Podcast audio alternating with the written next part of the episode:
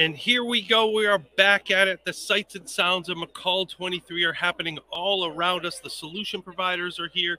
People have been coming in and out, stopping in, saying hi, getting a chance to connect with individuals in real life because we are back in person. We are back at sessions. We are back learning together in these wonderful events. And all day today, we've been hearing from fantastic featured speakers, and we're going to continue that right now with featured speaker Dr. Julie Evans. Welcome to the Stronger Together podcast.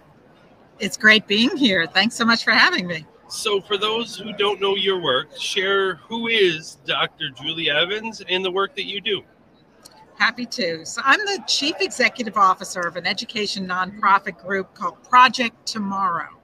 We're the ones that facilitate the annual Speak Up Research Project every year, and have done that for 20 years.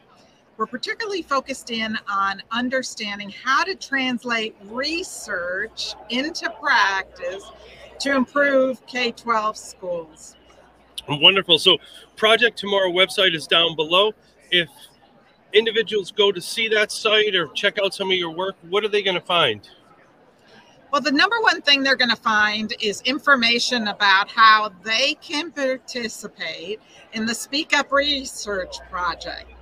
Every year, we create a series of norm surveys that are available to any K-12 school or district wants to use them to collect feedback from their stakeholders, from their students, their teachers, their parents, their administrators.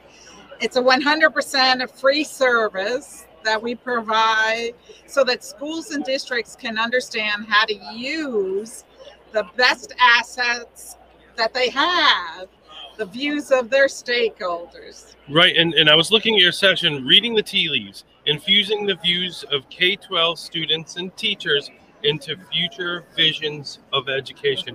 That's a lot packed in there. What was the session about? So it was about the idea of, are we thinking about change in our schools, or are we thinking about transformation? And the difference between change and transformation. And I have, based on the research data, all sorts of interesting statistics about how teachers are now using technology. Is it a statement of change, or is it a statement of transformation? And how the students themselves are transforming their learning outside of school on their own. And my big theory, my big hypothesis, is if we pay attention to how students are transforming learning outside of school on their own, it gives us great insights into what we can do in the classroom. Absolutely, because I think that's where the interest comes. Students are doing things that they like. Students like to discover. So as a former building principal and now district leader, how do you advise people to start making that change? So it comes down to listening. Okay. Sometimes we think we listen, but we're not really listening. So appreciating that what the students are doing is meaningful learning outside of school is sort of step one. Too often we think that the only valuable learning happens between 8:30 and 2:30, and not understanding that for today's students, learning is a 24/7 enterprise. With these type of technologies and available to them in their pocket, even, they're learning all the time. We're just not paying attention to that type of learning. So I actually just published a book, or a book was published for me just in October, called Free Agent Learning. Okay. And that's 7 years of research from Project Tomorrow about not only what students are doing outside of school around areas of passion, purpose, curiosity, but what schools and districts can do to tap into that as a valuable asset to, in particular, inform their teachers. And I think that's the big piece. So when you talk about listening, what are some of those active learning strategies or active listening strategies? Right. So the key thing, I think, is to understand that the students themselves have their own vision for learning. Sometimes we create our own visions for learning. We create our graduate profiles. We think about our district plans. But outside of all this, the students have their own vision. and it's based on four components.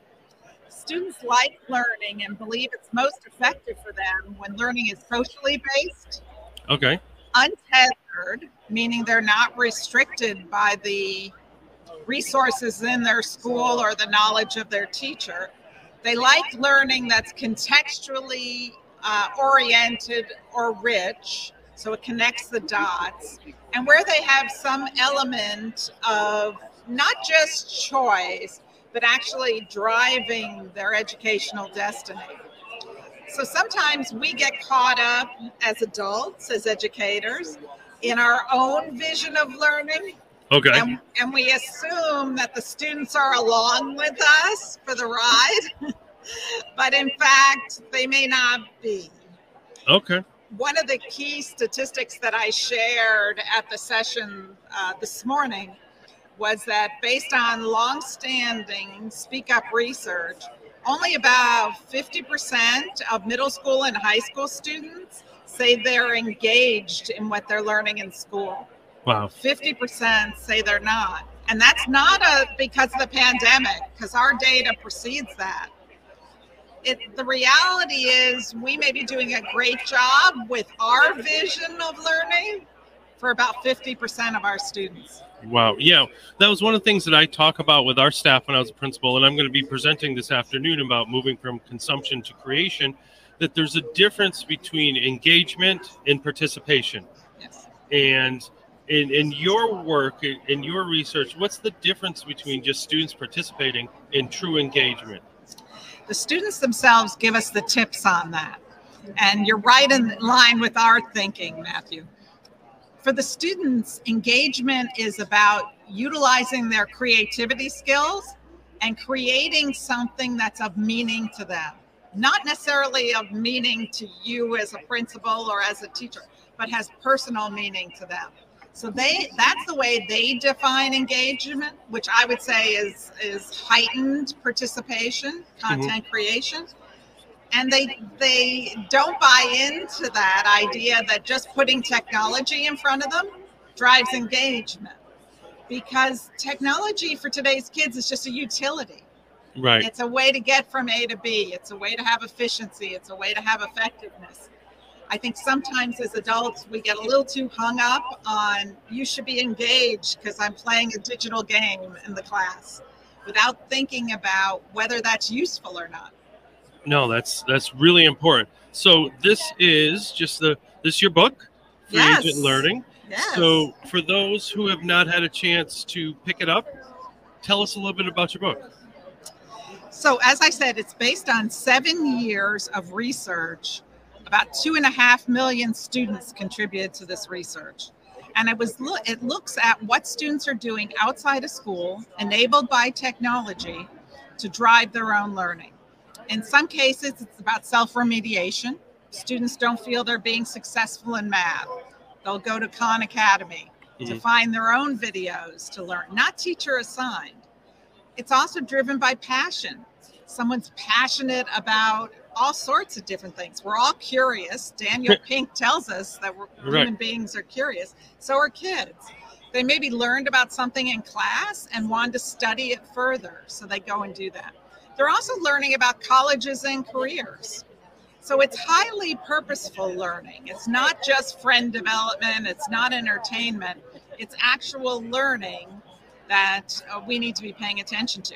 So the book is chock full, not only of the statistics, but all the vignettes of the students I have met that have shared their free agent learning experiences.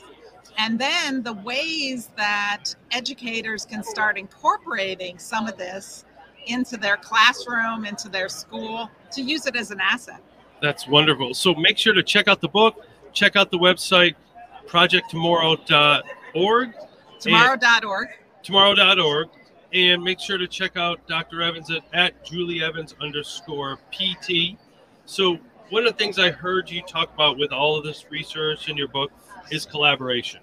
And it's something that I'm really hold true to my heart. But for you, what does stronger together mean to you and your work? So I always look at things as having to have a win-win-win, right?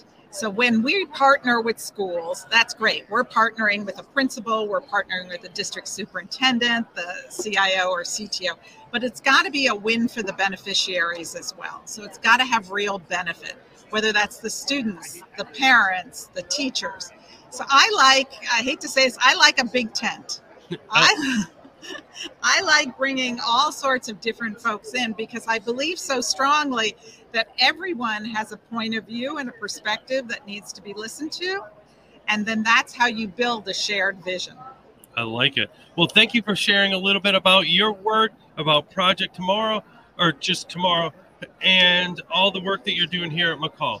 So I look forward to picking up your book and learning from you moving forward. Thanks so much. Have a great rest of the event. I will.